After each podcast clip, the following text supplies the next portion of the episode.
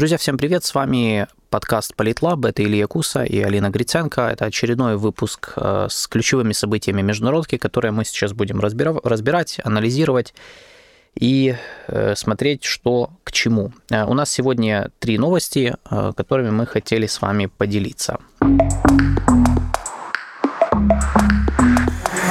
Саудовская Аравия и Иран нормализовали дипломатические отношения.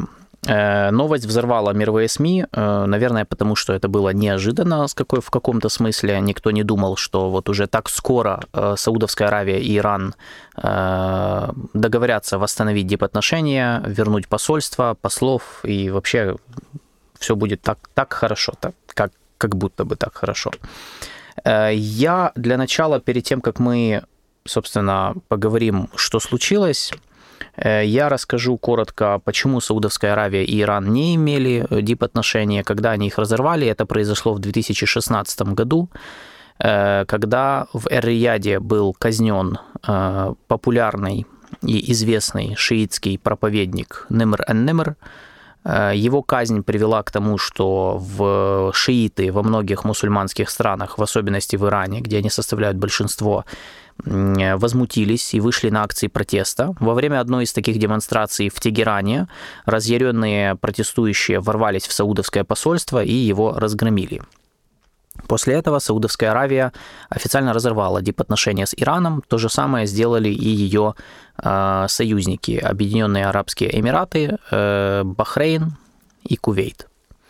И вот с тех пор, собственно, между ними не было дипотношений, и эти отношения были достаточно напряженные, иногда доходило даже до различных конфликтов.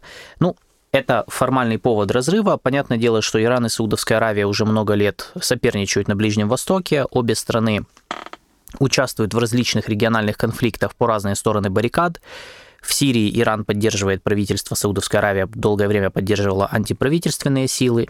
В Йемене Иран поддерживает антиправительственные силы местных шиитов-хуситов, тогда как Саудовская Аравия поддерживает официальное правительство на юге. В Ливане и Ираке Иран и Саудовская Аравия соперничают за влияние на Бейрут и Багдад, соответственно, то есть политическую борьбу осуществляют. Ну и, в общем-то, сами между собой непосредственно соперничают за региональное лидерство. И вот на этом всем фоне, то есть вот считайте, после стольких лет Саудовская Аравия и Иран объявили, что они нормализуют отношения, восстанавливают дипломатические связи и возвращают послов в обе столицы. Самое интересное в этой всей истории, почему на нее обратили внимание, это то, что главным посредником на переговорах о нормализации выступил внезапно Китай.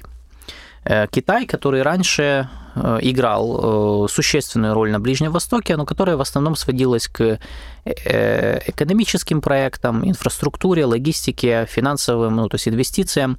То есть это были в основном интервенции не политические, не военные. И казалось бы, что Китай, хоть и становится очень важным партнером ближневосточных государств в последнее время, но не имеет там сил, возможностей, желания, ну уже смотря как вы на это смотрите, играть более существенную роль, например, такую роль, которую до недавнего времени играли Соединенные Штаты. И тут вот происходит такая история.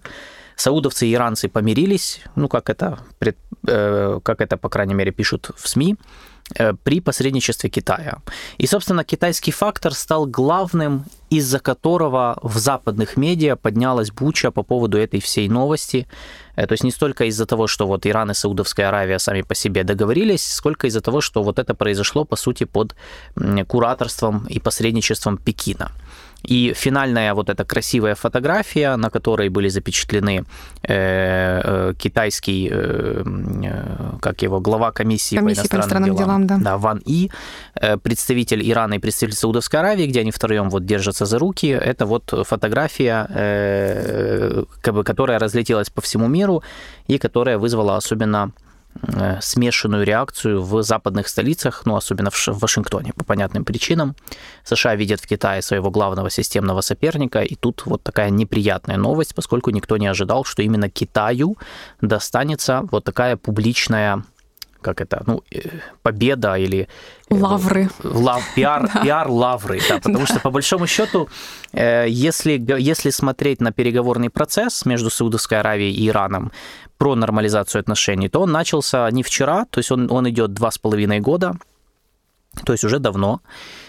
И, ну, если так анализировать, кто больше внес посреднических усилий, как по количеству, как по времени, потраченное на это, как по количеству организованных раундов переговоров, как по, ну, не знаю, вовлеченности людей, наверное, то я бы, конечно, выделил не Китай, а Ирак и Оман.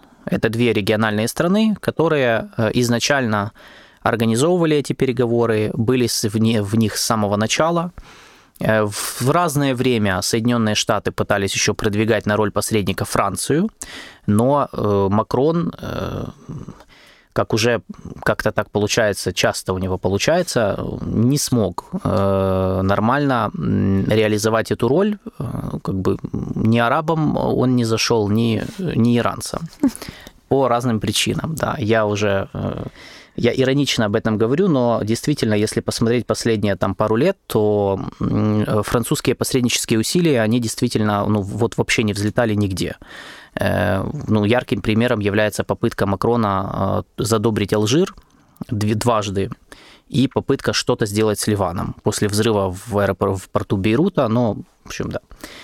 И Штаты, конечно, главную ставку делали на Ирак. Ирак хоть и не является там чисто проамериканской страной, но там есть американское влияние, американское военное присутствие. И, кроме того, премьер-министр Ирака, уже бывший, Мустафа Аль-Казими, который начинал эти переговоры, начинал это посредничество, ну, он являлся такой компромиссной фигурой между американцами, саудовцами и иранцами, но более склоняющейся к Вашингтону. Поэтому как бы его они понимали, он был для них там понятной, предсказуемой фигурой, и его посредничество, личная его посредническая миссия, она была надежней, ну, явно надежнее, чем китайцы.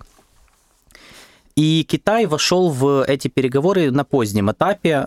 Я перед нашей записью зашел, все-таки почитал, что пишут в региональных ближневосточных СМИ.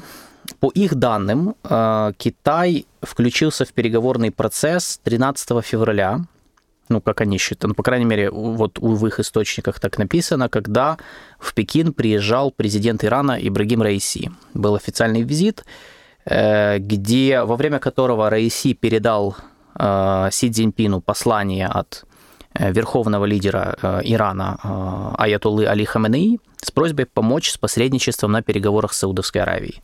Как я говорил, к тому моменту переговоры уже давно шли, было несколько раундов в разных странах, они не увенчались успехом, ну и, видимо, было решено в Иране, было решено подключить Китай, ну и, кроме того, ну и в Саудовской Аравии дали на это тоже зеленый свет, понятное дело. Региональные СМИ также пишут, что Китай был недоволен внешней политикой Ирана, считал, что надо иранцам прагматичнее подходить к региональным делам. То есть не идти на конфронтацию, а все-таки пытаться договариваться. Ну, я должен сказать, что и в иранском политикуме тоже были многие, кто так думал. То есть там же очень разные элитные группы, и не все выступают за конфронтацию с Саудовской Аравией.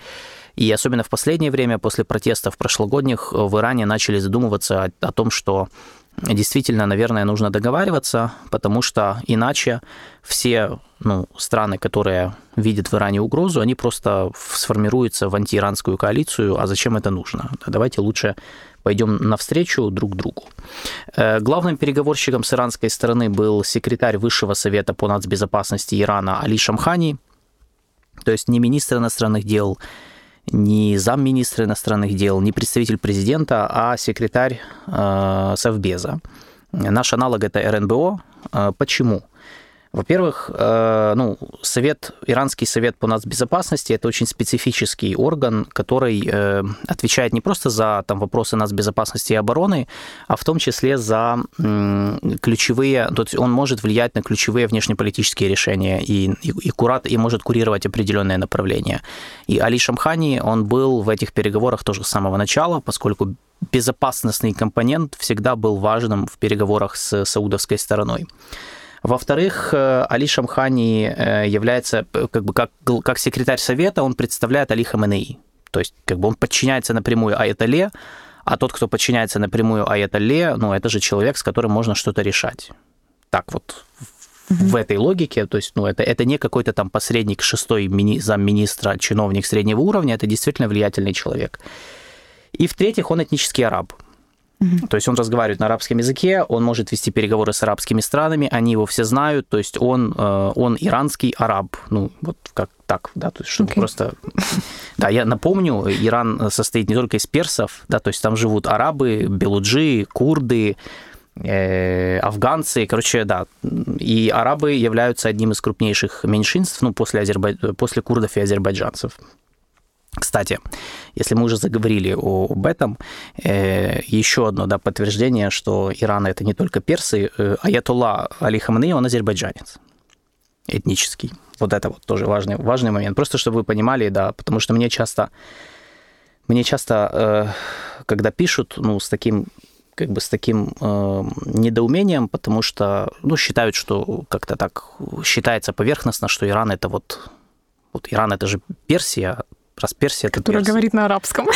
Да, ну тут как бы вот такая... Да, которые говорят на арабском, потому что вязь. А вязь есть и на фарси, и на арабском языке. Да, поэтому, ребята, читайте, когда вы работаете или читаете про Иран, будьте внимательны, потому что там все не так однозначно, как вообще на Ближнем Востоке. Ну и, кстати, в делегации также присутствовал, в иранской делегации на этих переговорах в Пекине присутствовал тоже хорошо известный арабам иранский дипломат Амир Саид Ировани, бывший замглавы разведки и постпред Ирана в ООН. У него хорошие связи с аравийскими монархиями, то есть, ну, поэтому как бы он тоже использовал свой, так сказать, свои ресурсы, свои связи для этих переговоров. Я должен сказать, что при посредничестве Китая, ну, по крайней мере, вот информацию, тут я нашел информацию, что при посредничестве Китая переговоры между саудовцами и иранцами длились 5 раундов, якобы. Но это информация арабоязычных медиа. Я не выписал себе, правда, какого, к сожалению. Но это анонимные источники вот, региональных СМИ. Насколько этим можно доверять, не знаю, но вот такая вот интересный нюанс. Что ты добавишь со своей стороны про китайскую роль? Ну, я бы хотела сказать, что для Китая на самом деле это прям дипломатический успех, особенно как для внешнего игрока, внерегионального, особенно после провального, по большому счету, так называемого мирного плана по урегулированию российско-украинской войны, который вообще-то в китайских, ну, в официальном названии, да, на китайском языке он не называется мирным планом, это всего лишь позиция Пекина по урегулированию, как они называют, этого украинского кризиса. Естественно, что этот мирный план и эта позиция не нашла отклика ни в Украине, ни у западных государств. А вот успех на Ближнем Востоке — это прям вот буквально серьезно улучшает имидж Китая как переговорщика, как медиатора, потому что, по большому счету, если вот так вспомнить, когда вот рассуждают о возможной роли Китая как медиатора между Россией и Украиной, ну, я, честно говоря, не помню, чтобы у Китая когда-то были серьезные успехи на этом поприще. То есть, да, Китай принимал участие в шестисторонних переговорах по КНДР, но, по-моему, серьезного продвижения там так и не было. На Ближнем Востоке никогда. Никогда. То есть даже в региональных конфликтах, вот Мьянма, например, там тоже по сей день, то есть там АСЕАН пытается разруливать, Индонезия пытается с Таиландом. Но они выступают, я так понимаю, в Мьянме, они же имеют связи с определенными группировками этническими. Конечно, которые на пограничье, потому что там серьезная контрабанда и все такое прочее. Ну и плюс с хунтой у них тоже отношения, ну, откровенно говоря, хорошие налаживаются, потому что они, в отличие от многих других государств, не отреклись от генерала Мина Онхлайна. Ну, тем не менее, то есть они не пытаются помочь АСЕАН урегулировать, да, то есть отношения с Мьянмой. Поэтому вот на Ближнем Востоке, да, это урегулирование, нормализация, помощь в нормализации отношений между Ираном и Саудовской Аравией, это прям серьезный дипломатический успех, который, может быть, даже и повлияет на вероятность и повысит вероятность того, что Китай все-таки предложит свои, скажем так, услуги в качестве посредника в российско-украинской войне. Я по-прежнему придерживаюсь мнения, что вряд ли это произойдет, и что Китай не будет вмешиваться в это, и будет стоять, так наблюдать издалека.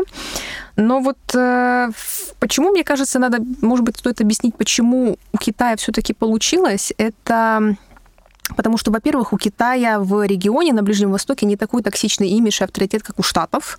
То есть он там воспринимается в более положительном ключе, потому что Китай, во-первых, укрепляет свои позиции, да, путем инвестиций в важных для Китая сферах. Это энергетическая сфера, в первую очередь. Там, например, они экспортируют свою модель управления. Да, они не предлагают инвестиции, при этом не пытаясь обменять эти инвестиции на демократизацию либо либерализацию. При этом они не продвигают даже свои нарративы, там какие-то коммунистические, марксистские, си цзиньпиновские догмы и так далее. Вот. Поэтому у Китая довольно положительный, не такой токсичный имидж в регионе, в первую очередь. Ну и плюс Китай действительно заинтересован в том, что в этом взрывоопасном регионе обстановка была более-менее стабильной, особенно в Иране, да, потому что вот Китай является основным импортером иранской нефти, поэтому для Китая очень важно, чтобы плюс-минус обстановка в регионе была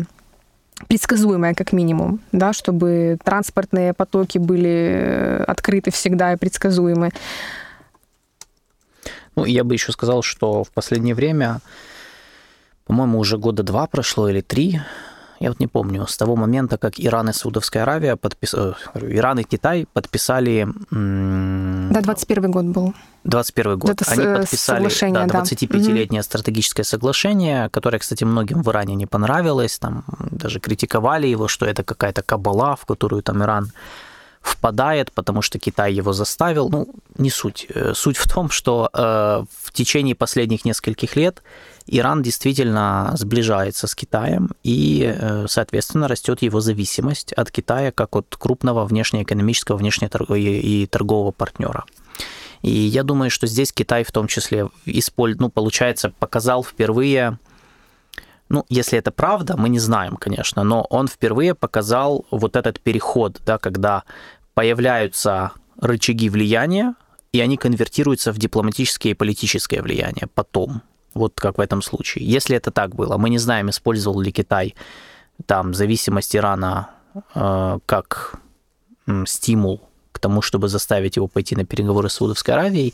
Я склоняюсь к тому, что нет, потому что, как я сказал, переговоры уже шли. То есть у Ирана был и так стимул помириться с Саудовской Аравией, но это очень интересный момент, потому что Китай показал, что они способны решать и политические вопросы тоже. То есть это не только экономика и торговля, что, мне кажется, собственно, и триггернула определенную часть американских политических элит. Почему они так, болезненно на это отреагировали? Китай же пользуется изоляцией Ирана так или иначе. И продвигает не только юань, например, да, потому что, например, в расчетах, в товароденежных расчетах они используют юань. Я имею в виду Китай и Иран. Абсолютно. Это все то, что произошло, это в том числе результат американской политики в Иране. То есть то, что Иран изолировали, отрезали от западных рынков капитала и обложили санкциями еще во времена Трампа, это вот прямой результат. Потому что, понятное дело, что в таких условиях у Ирана нет другого выбора, кроме как дрейфовать в сторону центров силы, которые к нему относятся там лучше. Да? То есть это логичная политика со стороны Ирана. Ну и, соответственно, Китай этим воспользовался в какой-то момент, чтобы вот получить такую вот символическую дипломатическую победу. И знаешь, я читала через переводчик в арабских медиа о том, что Китай же взяли в аренду порт в Иране, и в арабских медиа пишут о том, что они там собираются военное присутствие свое организовывать.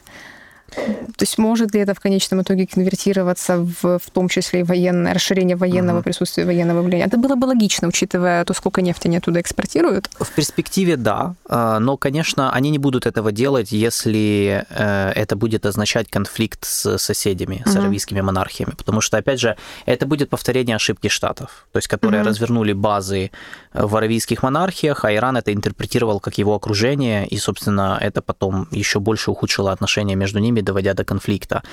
Да, речь идет о порте Чебехар. Угу. Он находится в Оманском заливе. Угу.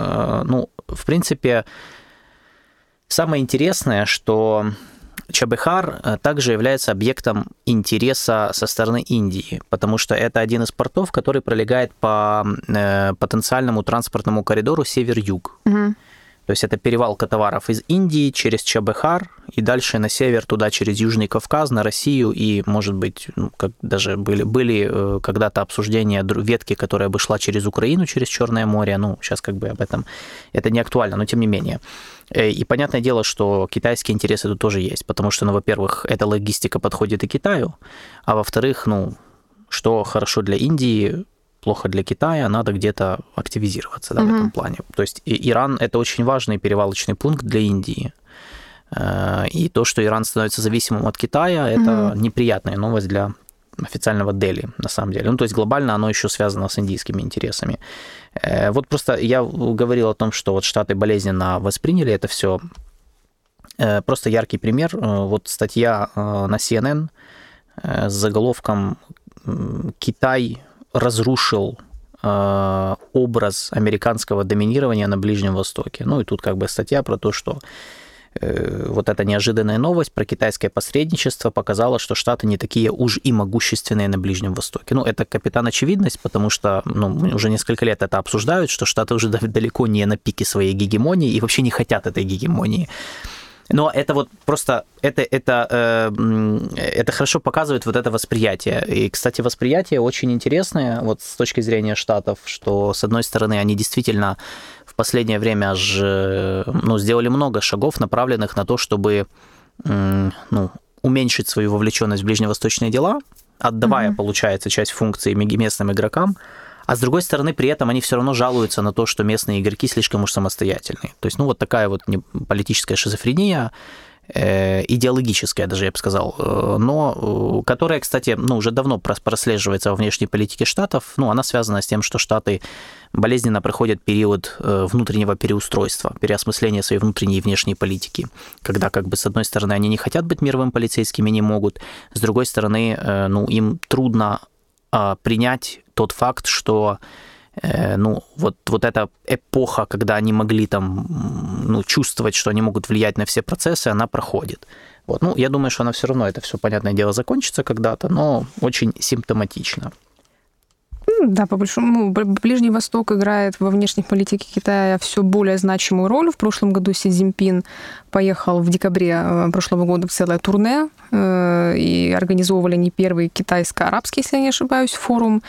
И там тоже был такой очень интересный момент, что вот Китай, Пекин, я имею в виду, да, Пекин говорил о геополитической ценности Ближнего Востока, потому что Китай же продвигает полицентричную модель мироустройства, где Ближний Восток должен играть значимую роль. И они использовали такой цивилизационный нарратив о том, что вот и Китай древняя цивилизация, вот и арабская цивилизация. Плюс Циньган, новый министр иностранных дел Китая, который тоже был назначен в конце декабря прошлого года. Первая его заграничная поездка была на Ближний Восток. Вот в феврале приезжал президент Ирана в Китай, это его первый был визит в Китай. Так что Ближний Восток, да, в политике Китая играет все более значимую роль. Ну и, судя по всему, Китай укрепляет свои позиции на Ближнем Востоке как внерегиональный игрок. И это вот посредничество стало, ну, действительно дипломатическим успехом для Китая. Ну и не забываем, что это все базируется на энергетическом партнерстве. Конечно. То есть, ну, конечно. То есть не только Иран, Китай является покупателем не только иранской нефти, но и топовым покупателем саудовской. Кстати, вот за 22 год, несмотря на войну в Украине и на переориентацию части нефтяных грузов из Азии в Европу, ближневосточных, Саудовская Аравия оставалась номер один продавцом, поставщиком нефти в Китай. То есть они на первом месте, несмотря на это все.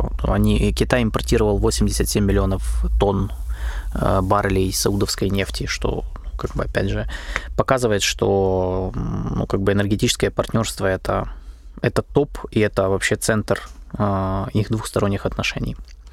Я еще пару слов скажу про саудовско-иранскую нормализацию, что она предполагает. У нас как бы нет полной информации о том, что это была за сделка, да, то есть что саудовцы кому, что они друг другу пообещали, но у нас есть, и как бы вот то, что я по крохам смог собрать, это следующее. Там 24 пункта в этом соглашении, которые предполагают следующее. Значит, что мог пообещать Иран? Иран мог пообещать и взять на себя обязательства, во-первых, не вмешиваться в конфликт в Йемене, то есть перестать поставлять вооружение йеменским хуситам на севере, которым они помогали до этого. Саудовцы, в свою очередь, пообещали якобы сделать то же самое по Сирии и Ираку, то есть меньше вмешиваться в дела Сирии и Ирака, поддерживать антииранские политические силы. Также Эр-Рияд пообещал прекратить поддерживать, ну или сменить редакционную политику канала Iran International. Это персоязычный и англоязычные СМИ, которая зарегистрирована и находится в Лондоне и финансируется Саудовской Аравией. И когда были протесты в прошлом году, это же как бы вот именно Iran International был главным ньюзмейкером по протестам, раскачивающей ситуацию. То есть они антиправые, они оппозиционные, очень ярко выражено.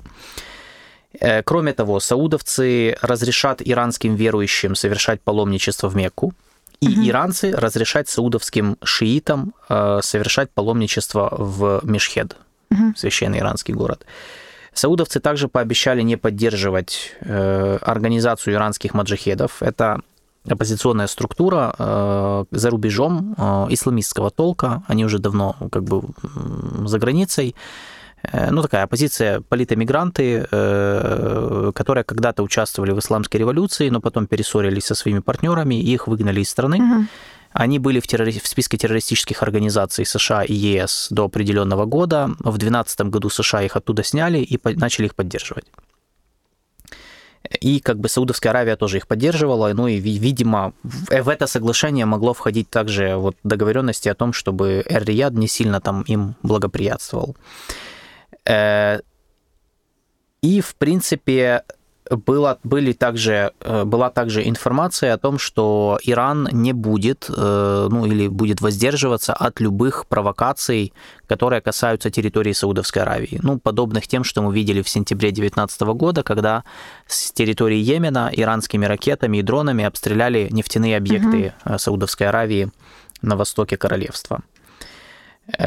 Так что, это, если это все правда, то, конечно, можно сказать, что соглашение достаточно интересное и, такое значительное для региональных процессов на Ближнем Востоке.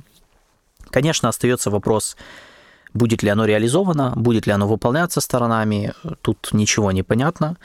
И, это открытый вопрос, то есть за этим надо будет следить в ближайшие месяцы, насколько они смогут найти общий язык. Я думаю, что первой лакмусовой бумажкой станет ситуация в Йемене, потому что там сейчас как раз активизировались переговоры по поводу мира. Во-первых, продление перемирия, режима прекращения огня, во-вторых, мирное урегулирование конфликта. И как раз будет видно, могут ли Иран и Саудовская Аравия работать вместе вообще в принципе, и будут ли реализованы какие-то часть этих соглашений, которые, якобы были подписаны или устно, или, я не знаю, письменно при посредничестве Китая. Двигаемся дальше. 13 марта в Сан-Диего в Соединенных Штатах Америки состоялась встреча глав государств Альянса ОКУС, Альянса Австралии, Великобритании и Соединенных Штатов Америки. Президент США Джо Байден, премьер-министр Великобритании Риши Сунак и премьер-министр Австралии Энтони Альбанезе, или Элбанис, кому как удобнее, я, если позволите, буду придерживаться транскрипции итальянской, Альбанезе, встретили в Сан-Диего и озвучили... Ты можешь объяснить это, хорошо, чтобы я объясню, наши слушатели поняли, потому что это такая наша внутренняя шутка, так сказать. Объясни, да. Да, у австралийского премьер-министра дело в том, что отец итальянец, и, соответственно, очень часто... Фамилия, естественно, итальянская, и очень часто фамилия подается в итальянской транскрипции Альбанезе, да. Но есть, естественно, и английское прочтение Albanese, да. Albanese, да, как поэтому... на английском языке. Поэтому... Да, вот видите, даже в английском языке не могут определиться Albanese или Albanese, поэтому... Но смотрите, да, мы со своей стороны, как великие филологи и знатоки международной политики, должны вам сказать, что есть два правильных варианта. Либо говорите Albanese, либо... Альбанезе, да, то есть да. И тот вариант правильный, в зависимости от того, какая часть биографии австралийского премьера вам больше нравится и какой язык вам больше нравится. Ну, то есть, я как читаю, так и вижу, да, поэтому Альбанезе. Вот, и встретили, значит, они в понедельник в Сан-Диего и озвучили дальнейшие свои планы по развитию Альянса и по, как они планируют создавать, собственно, подводный флот для Австралии. Я напомню, что о создании AUKUS было объявлено в сентябре 2021 года. Тогда еще пост премьер-министра Австралии занимал Скотт Моррисон, а на посту премьер-министра Великобритании был Борис Джонсон. И, собственно, в качестве вот основной цели Альянса было озвучено помочь Австралии в развитии военно-морских сил и в приобретении... Да, в приобретении подводных лодок, атомных подводных лодок. И очень много дискуссий с того времени идет относительно истинных, возможно, не публичных целей AUKUS, но на самом деле цель лежит и задачи AUKUS лежат на поверхности. Это противодействие Китаю, попытка ограничить его экспансию в южной части Тихого океана, где Китай чувствует себя с каждым годом все более уверенно. Ну и, собственно, Китай в качестве военной угрозы тоже рассматривается. Я напомню, что Китай перенял на вооружение первую свою атомную подводную лодку с баллистическими ракетами аж в 80-х годах, в 83-м году. И в начале 2007 году он начал спуск на воду подводных лодок с баллистическими ракетами нового поколения. И, как сообщается, третье поколение уже разрабатывается. И, конечно, такая угроза требует соответствующей реакции, соответствующих решений. Если раньше Штаты и Великобритания в качестве основной своей угрозы относительно подводной угрозы рассматривали Советский Союз, то сейчас это Китай.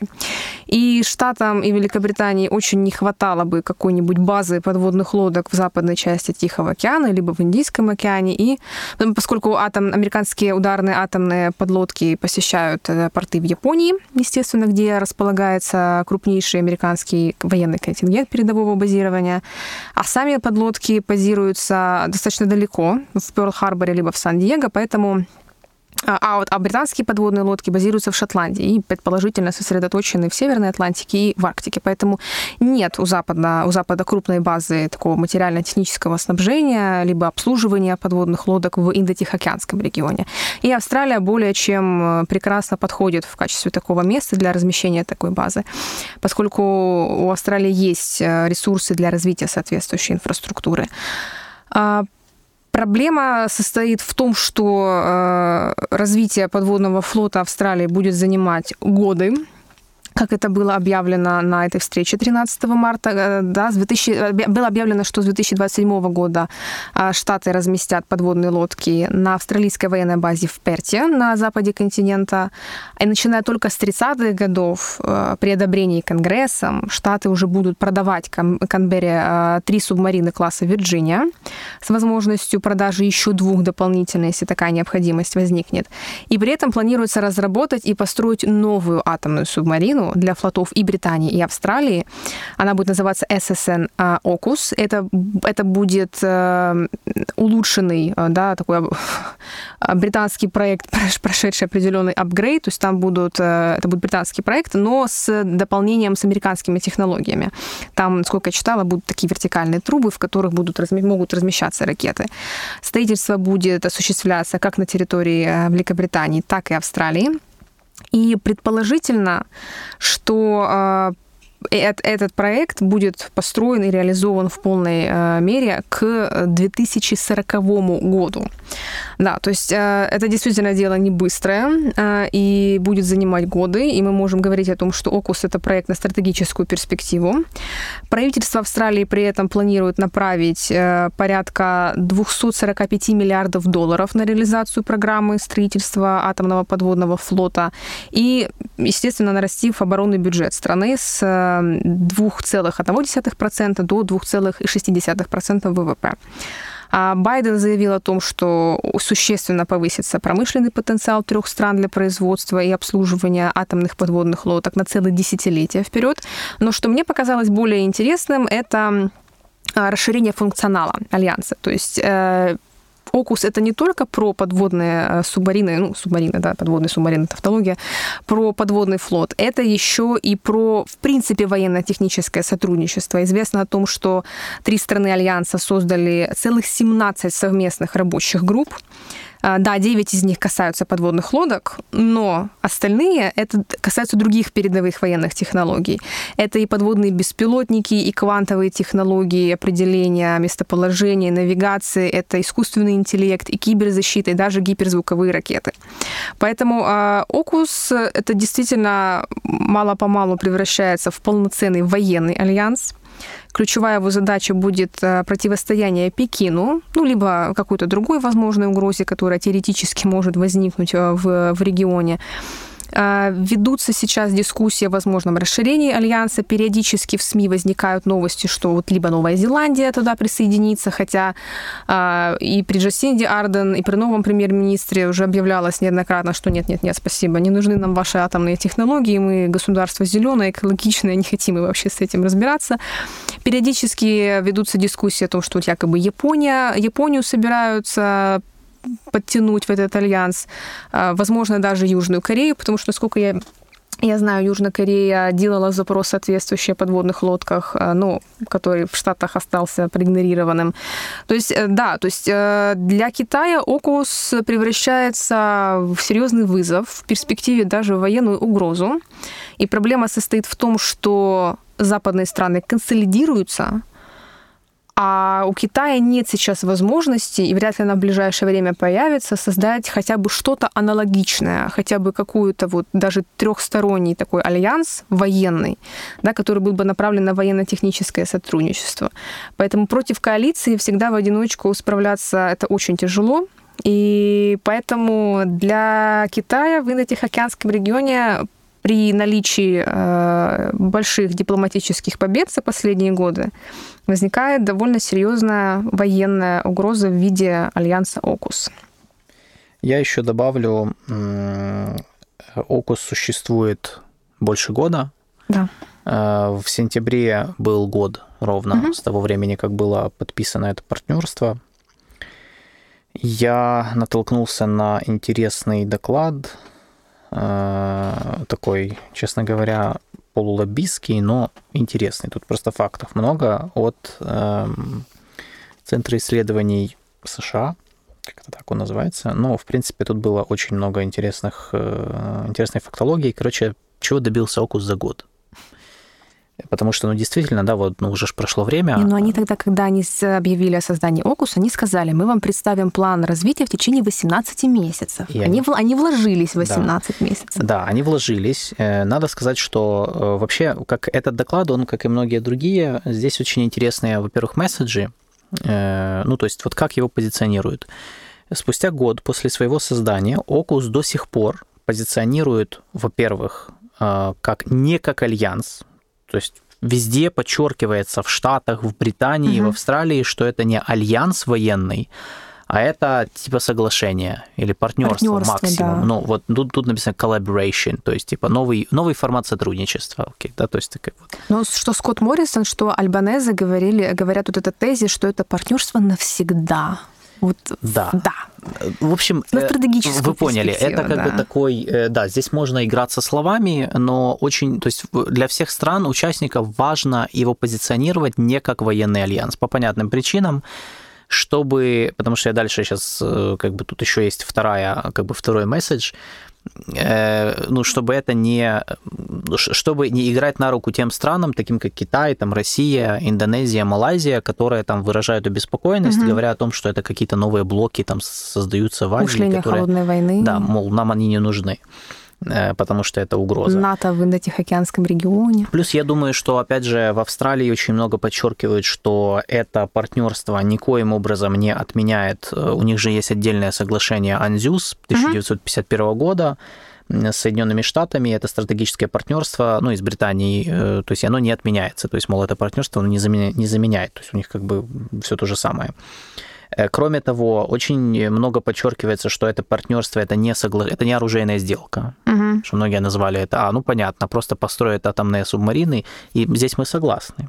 Это не оружейная сделка, это действительно что-то большее, поскольку, есть планы расширять это партнерство, и явно уже видно, что просто постройка атомных субмарин, дело не закончится. Я бы очень удивился, если бы это было все, да, наверное? Конечно. И чего они достигли за год? Ты уже говорила про 17 рабочих групп вообще. Это первое. То есть сначала за год удалось создать бюрократические надстройки в виде вот этих всех рабочих групп и так далее. Поназначали людей. То есть люди, конкретные люди, ответственные за партнерство в рамках ОКУС в 3 странах. В Соединенных Штатах был назначен специальный координатор ОКУС Джеймс Миллер. Он из Совета по нацбезопасности Белого дома. То есть СНБ, получается, в Штатах будет отвечать, как координация будет координирующим агентством, координирующей организацией в этом направлении. В Госдепартаменте назначили отдельного человека за ОКУС, то есть он конкретно отвечает за эту всю политику. Взяли эксперта из центра Уилсона, Абрахам Денмарк. То есть это не Абрахам Дания, да, это Абрахам Денмарк. У него такая фамилия. Потому что я где-то на одном из российских источников тоже... Наверное, Google-переводчик просто. Это журналисты просто... Мне так смешно стало. Я надеюсь, что это не живой человек так как бы перевел, а именно просто затупили через переводчик. И Абрахам Денмарк из Госдепартамента. И был создан также в Пентагоне тоже человек, 3 структуры. Белый дом, Госдепартамент, Пентагон. В Пентагоне контр-адмирал Дэйв Гоггинс отвечает за ОКУС. В Британии была создана только одна роль в Минобороны, но они ничего не рассказали, никаких деталей про то, кто это, что это. То есть тут 3, тут одна, и в Австралии, вообще они решили развернуться по полной программе. Практически во всех федеральных ведомствах было создано портфолио, конкретно посвященное ОКУС. Вот как раз на 18-месячный этот период. То есть, во-первых, была создана оперативная группа, межведомственная оперативная группа во главе с контр-адмиралом Джонатаном Мидом. Плюс в Минобороны было создано отдельное направление в МИДе, и в офисе премьер-министра при Кабмине. То есть, достаточно... Австралия к этому подошла достаточно серьезно. Это вот бюрократические такие вещи. Было принято несколько юридических там законов, которые касаются передачи, связанные с атомными субмаринами, атомной энергией, вот этими всеми технологиями. Плюс запущена программа тренировки моряков на подлодке, вместе с Британией в сентябре 2022 года, как раз в прошлом году. Для этого был принят еще отдельный закон, двустороннее соглашение американско-австралийское про закупки снаряжения и оборудования для моряков на этих субмаринах. И по инфраструктуре очень интересно, что, скорее всего, для того, чтобы эти все субмарины принимать, я так понимаю, эксплуатировать, в 3 раза будет увеличена Осборнская гавань в порте Аделаид. И для этого они выделят $1 миллиард инвестиций, для того, в том числе, чтобы модернизировать австралийский флот в Перте, то, что вот как бы ты упоминала. Что остается? Какие проблемы есть у ОКУС на сегодняшний день? Во-первых, мы уже забыли, но перед тем, как было подписано соглашение о партнерстве в ОКУС, оттуда выкинули Францию. Они же помирились уже. Не совсем. Тут как бы интересный момент, что до сих пор они помирились, да, все как бы красиво поулыбались в камеры, но остается финансовая часть всего этого, то есть это компенсация ущерба, не ущерба, а получается компенсация, потому что отмена соглашения предполагала, то есть в договоре с французами у Австралии был пункт о том, что в случае чего как бы Австралия должна компенсировать, если она отказывается от контракта.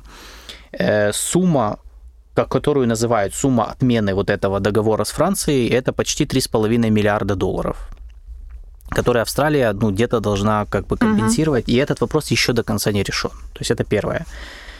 То есть Франция еще ждет как бы своей компенсации вроде как. Второе, это вопросы, все еще остаются вопросы ядерного нераспространения. Да. То есть, несмотря на то, что везде все сторонники партнерства, все участники пытаются везде говорить, это не передача ядерных технологий, это не получение Австралии ядерного оружия, что правда, технически это не получение Австралии ядерного оружия, но экологи, зеленые, оппозиция в соседние страны, такие как Новая Зеландия, Индонезия, Малайзия и все страны Южного Тихоокеанского региона, связанные с соответствующим договором о безъядерной зоне в южной части Тихого океана, они все говорят одно и то же, что мы понимаем, что это не получение ядерного оружия. Понятно, что в Австралии не будет ядерных бомб, но атомные субмарины – это как бы... Угроза экологии. Да, это угроза экологии, это очень похоже. Австралийская зеленая партия назвала их плавучими Чернобылями. Ну так, да. И до сих пор, вот есть эта проблема, да, что как это гармонирует с взятыми на себя Австралией соглашениями вот в области экологии, защиты окружающей среды и ядерного нераспространения. Австралия пытается имидж построить свой, авторитет свой повысить, особенно среди малых государств, для которых проблемы экологии, окружающей среды краеугольная, и реально проблемы изменения климата и экологические проблемы — это экзистенциальная угроза для малых государств. И Австралия пытается восстановить свой имидж в качестве лидера вот этого субрегиона, в том числе и за счет зеленой повестки. А тут, да, сейчас возникает вопрос, как, например, утилизировать эти отходы Австралии, которые не имеют опыта. Китай вообще эксплуатирует очень эту тему и обвиняет Штаты в двойных стандартах и Австралию в нарушении. Милитаризация и так далее. Тут вопрос в том, какой материал они будут использовать, высокообогащенный уран, либо низкообогащенный уран, потому что если низко, что более вероятно, то эти субмарины придется дозаправлять каждые 10 лет. Если высокообогащенный уран, то там, по-моему, не нужно ничего дополнительно делать на протяжении всего срока эксплуатации этих подводных лодок. Вот, так что для Австралии, да, там есть такие нюансы. Хотя по вот этим всем договорам, и ДНЯО, и договору Ротонга о безъядерной зоне в южной части Тихого океана, там нет противоречий, потому что поскольку эти материалы будут использованы для военно-морских сил, для военно-морских силовых установок, это не идет в нарушение с этими договорами. Поэтому юридически все ок для Австралии. Тут вопрос практической реализации всего этого. Ну и если мы вспомним, то есть получается, что вот это партнерство, оно подпитывает нарратив о том, что Австралия милитаризуется, а милитаризация Австралии может угрожать их предыдущей, получается, политики последнего десятилетия, которая заключалась в прямо противоположном. То есть они, наоборот, говорили, что Австралия — это конструктивный партнер, миролюбивый, то есть это страна, которая на первый план выносит экология, изменение климата, гуманитарные вопросы, сотрудничество многостороннее. И тут внезапно появляется AUKUS с атомными субмаринами. Но это регионе, ответ на китайскую угрозу военную. О которой никто не говорит. Да, то есть важный же момент, они же не говорят, и до сих пор никто не говорит о том, против чего направлен ли вообще это соглашение. То есть они же... Они не говорят, конечно, да, что это против Китая. Да, они замалчивают эту тему. И именно из-за этого происходит вот этот конфликт концептов двух. Да? То есть получается, они не стали четко на другую позицию, они не сказали, мы разворачиваемся, у нас происходит там изменение политики. Нет, просто было подписано соглашение, и это угрожает нормальным, не то чтобы нормальным, предсказуемым отношениям Австралии со многими малыми островными государствами. Если мы вспомним историю с Соломоновыми островами, это же конкретно об этом. AUKUS, в частности, и ответ, по сути, на попытка пресечь дальнейшее распространение военного присутствия Китая, хотя, договор с Соломоновыми островами — это еще не военное присутствие, но тем не менее. Да, но Китай сумел подписать договор с Соломоновыми островами в сфере безопасности вместо Австралии, быстрее Австралии, что Австралии самой было воспринято как покушение на ее сферу интересов. И почему это произошло? Китай на этом фоне активно эксплуатирует тему, в том числе AUKUS, мол, Австралия милитаризуется, так а в чем, собственно, проблема? То есть... играя на, в том числе, это не антизападные, конечно, сентименты, а скорее антивоенных сентиментах многих жителей островных государств. И, кроме того, есть еще одна проблема, тоже связанная внутри Австралии. Когда AUKUS был подписан, в Австралии многие, были часть оппозиции, которые критиковали, считая, что Австралия, подписывая эти соглашения, якобы обязуются, как бы связывает себя какими-то обязательствами на будущее, военными обязательствами, ну, то есть, что, мол, они получат флот подводных лодок атомных, и за это как бы должны будут ввязаться в обязательства со Штатами, например, воевать с Китаем в какой-то момент. И, естественно, ну, правительство не очень как бы сильно коммуницировало этот вопрос. То есть они утверждают, что нет. Ну, сам Энтони Блинкен был вынужден даже сказать, что нет никаких обязательств, мол, предварительных это соглашение не имеет. Но мы все же должны понимать, что геополитически появление атомного подводного флота в Австралии, ну, естественно, будет использовано как фактор сдерживания Китая. Конечно. И это как бы вот это вопрос. В Австралии многие считают, что такие обязательства, такая милитаризация, такое получение технологий и оружия в обмен на новые обязательства для Штатов, оно нарушает так называемую стратегическую автономность Австралии, ее внешней политики.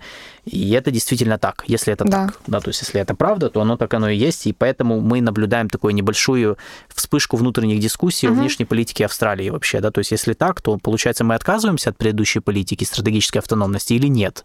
И вот правительство здесь пока еще не дает, как мне кажется, вот какого-то четкого ответа. Но я думаю, что в ближайшее время... Они вроде пытаются стратегической автономности, ну, как бы дипломатическая, скажем так, и политическая стратегическая автономность, но в военном аспекте они все равно следуют... Это попытка сидеть на двух стульях... Англосаксами. Да-да-да. Не люблю этот термин, но тем не менее.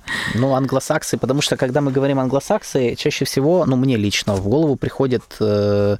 картинки длинноволосых таких вот как бы бородатых мужиков с топорами, да, которые там пытались завоевывать Британию. Британские острова. Да, ну, в общем, поэтому мне это может быть. Я думаю, что просто уже... да, это очень странно. Поэтому, в принципе, в этом плане, да, просто что Австралия пытается усидеть на двух стульях, и это не всегда получается, по крайней мере, в публичной риторике, да, и на концептуальном уровне. Ну и опять же вопросы, есть еще вопросы по поводу финансирования вообще всей этой истории, потому что 8 атомных субмарин, я нашел информацию, что они могут стоить приблизительно, значит, называют суммы от 116 миллиардов долларов до 171. То есть это и в Австралии как бы многие критикуют это, рассказывая, что, мол, это огромная сумма, которую можно было бы потратить на что-то другое. Опять же, медицина, социалка, там, инфраструктура, еще какие-то вещи. Ну, как и в любой стране, понятное дело, когда покупается что-то очень дорогое, особенно какая-то военная, дорогой военный проект, то найдутся как бы те, кто считают, что надо концентрироваться на своих внутренних проблемах, а не на вот таких вот вещах.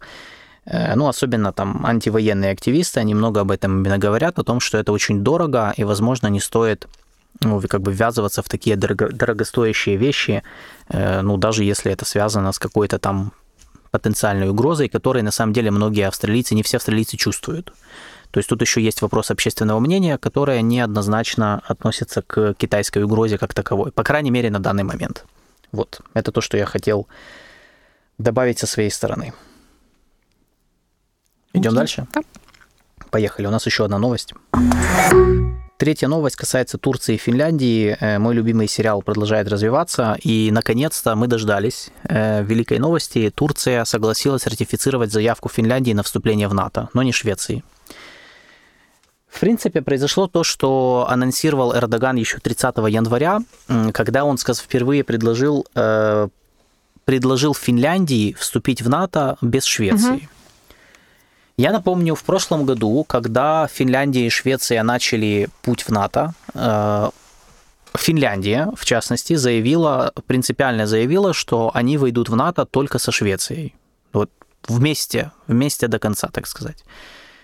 Сейчас оказывается, что не вместе, не до конца, и можно и по-другому. И Эрдоган 30 января намекнул, что они готовы разблокировать процесс вступления Финляндии в НАТО, поскольку у него меньше претензий к Хельсинки, чем к Стокгольму, и поскольку Финляндия там выполнила 80% требований Турции, что правда. И полтора месяца шли переговоры, и вот сейчас... Мы видим, что процесс завершается. Турция официально заявила, что да, они проведут голосование в парламенте, они ратифицируют заявку Финляндии на вступление в НАТО, и страна первой станет, скорее всего, членом Альянса. Конечно, после Турции еще остается Венгрия, которая до сих пор тоже не дала свое добро на вступление Финляндии в НАТО, но я думаю, что после Турции с Венгрией больших проблем не будет. Вроде же объявили Венгрии, что мы готовы к Финляндии. Значит, уже объявили, потому что я смотрел, я еще не видел заявление Будапешта. На момент, когда Эрдоган сказал, что они готовы ратифицировать заявку Финляндии на вступление в НАТО, там Венгрия все еще формально оставалась страной, которая еще этого не сделала. Венгрия решила проголосовать за членство Финляндии в НАТО уже 27 марта. Все, вопросы ратификации заявки Швеции на вступление будут рассматриваться позже. Конечно, то есть они синхронно тут с турками действуют. Почему Финляндия, а не Швеция? Первое, как я уже сказал, Финляндия выполнила требования, и к ним было меньше требований и претензий, объективно. Второе, скорее всего, я думаю, здесь были договоренности Турции и Соединенных Штатов. Я не думаю, что это был самый главный фактор, по той причине, что, как я сказал, Эрдоган еще в январе об этом говорил. Землетрясение, я думаю, сделало его еще более сговорчивым, потому что, понятно, после землетрясения был визит Энтони Блинкена в Анкару, где они поднимали эту тему. Конечно же, американцы хотели, чтобы турки разблокировали вступление обоих стран в НАТО, но получилось только в Финляндии, тем более, что Турция уже была на это готова. Поэтому, в принципе, сказать, сделка, от которой Эрдоган ничего не теряет, и к которой он, в принципе, был готов. Не исключено, что, понятно, в Анкаре хотели бы, наверное, выбить больше для себя уступок за Финляндию, но землетрясение внесло свои коррективы, и в результате уговоров все-таки в Турции решили дать добро. И после переговоров президента Эрдогана и президента Финляндии Саули Нинистё в Анкаре на этой неделе, собственно, мы получили такую хорошую новость о расширении НАТО за счет Финляндии. Со Швецией все сложнее. Со Швецией Турция не согласилась ничего пока что идти на уступки. Они до сих пор требуют от Швеции экстрадиции подозреваемых в различных плохих делах, начиная от представителей сирийских курдских организаций, считающихся в Турции террористическими структурами, заканчивая подозреваемых в причастности к неудачному военному перевороту июля 2016 года, которые, по мнению Турции, нашли убежище в Стокгольме. И был интересный комментарий турецких представителей о том, что они еще подождут до июня, когда в Швеции вступят в силу новые поправки в антитеррористическое законодательство, что тоже было требованием Турции. Эти поправки были приняты в прошлом году шведским правительством и парламентом, и они должны вступить в силу в июне. Это заявление говорит о том, что июнь, возможно, будет еще одной попыткой все-таки договориться. То есть, несмотря на то, что не было никакой выдачи подозреваемых, и я думаю, что... и кроме того, июнь — это же как раз следующий месяц после выборов в Турции, которые должны пройти 14 мая. Соответственно, в мае в Турции что-то должно произойти, либо Эрдоган останется на месте, либо победит оппозиция. И я думаю, от этого будут стороны также отталкиваться по Швеции. То есть, если победит оппозиция, вырастут шансы того, что Турция не будет блокировать больше Швецию. Если останется Эрдоган, он будет уже, получив, так сказать, мандат поддержки, он будет еще больше себя чувствовать уверенно и, скорее всего, будет пытаться додавить Швецию и Соединенные Штаты, например, требуя все-таки передать ему самолеты F-16, которые он уже давно запрашивает, или требуя еще каких-то уступок по другим вопросам. А пока что, получается, можем поздравить Финляндию с тем, что они договорились с Турцией о вступлении в НАТО, и это произойдет уже в этом году, в ближайшие месяцы. Кто бы мог подумать? В прошлом году... Еще пару лет назад. Да, еще пару лет назад. В этом плане мы можем поздравить Россию с тем, что благодаря Москве это стало возможно. Да. Если бы не Путин... В своих попытках избежать расширения НАТО... Он расширил НАТО. Такое бывает. Да, ничего. Такое тоже... мы наблюдали, это войдет в аналы истории. Поэтому, спасибо Путину за вступление Финляндии в НАТО. За попытки не разрешить НАТО подступиться к российским границам. Да, теперь НАТО будет граничить еще и по финской границе. С Петербургом. С Балтийским флотом, да. Надо будет в этом плане, удивительное рядом. Так что на этом все.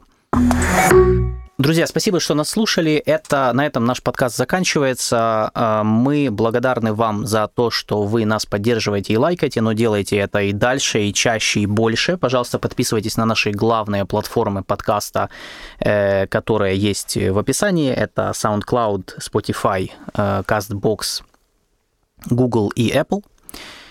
Поддерживайте нас на Патреоне, на карточку можете кидать свои донаты. Пока что мы еще в процессе формирования других инструментов приема донатов. Мы еще это не закончили. Извиняемся за...